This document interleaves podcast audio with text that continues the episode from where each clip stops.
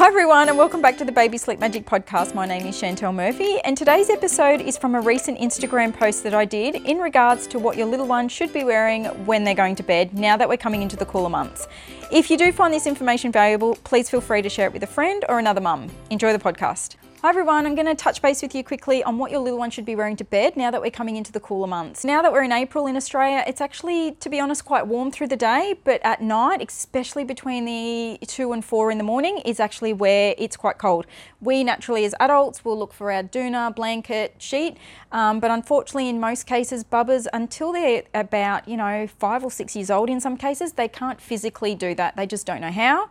And what they'll find, what you'll find, is they're going to wake up early because they're cold or you know uncomfortable. They can't really get themselves back to sleep. So I'm just going to give you a bit of an overview of what your little one should be wearing to bed now that we're coming into the cooler months. So uh, and this is really common. I've been getting inundated with lots of messages and DMs over the last just in the last few days, especially the last week since it has temp- the temperature has dropped, um, with parents really unsure what they need to dress their little one in. So if you've got a baba between the age of zero and two to two and a half years of age, it would be a long onesie. So long arms, long legs, and then in a sleeping bag. If your little one is still swaddled or tucked in, that's sufficient. That's fine, that's enough. If your little one is beyond six months of age and you are using a sleeping bag, that sleeping bag needs to be at least two to two and a half tog with a onesie underneath, so long arms and long legs underneath.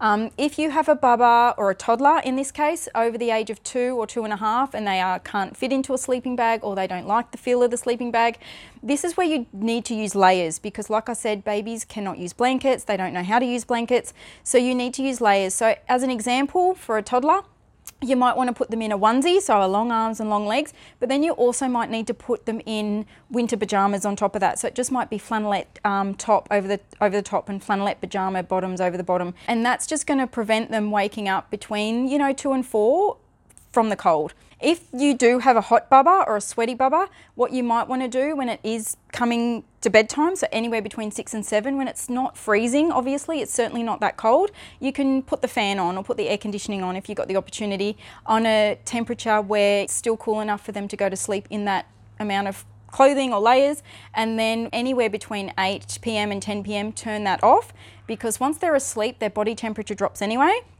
and all the layers or the layers that you've got on will start to do their job between two and four in the morning.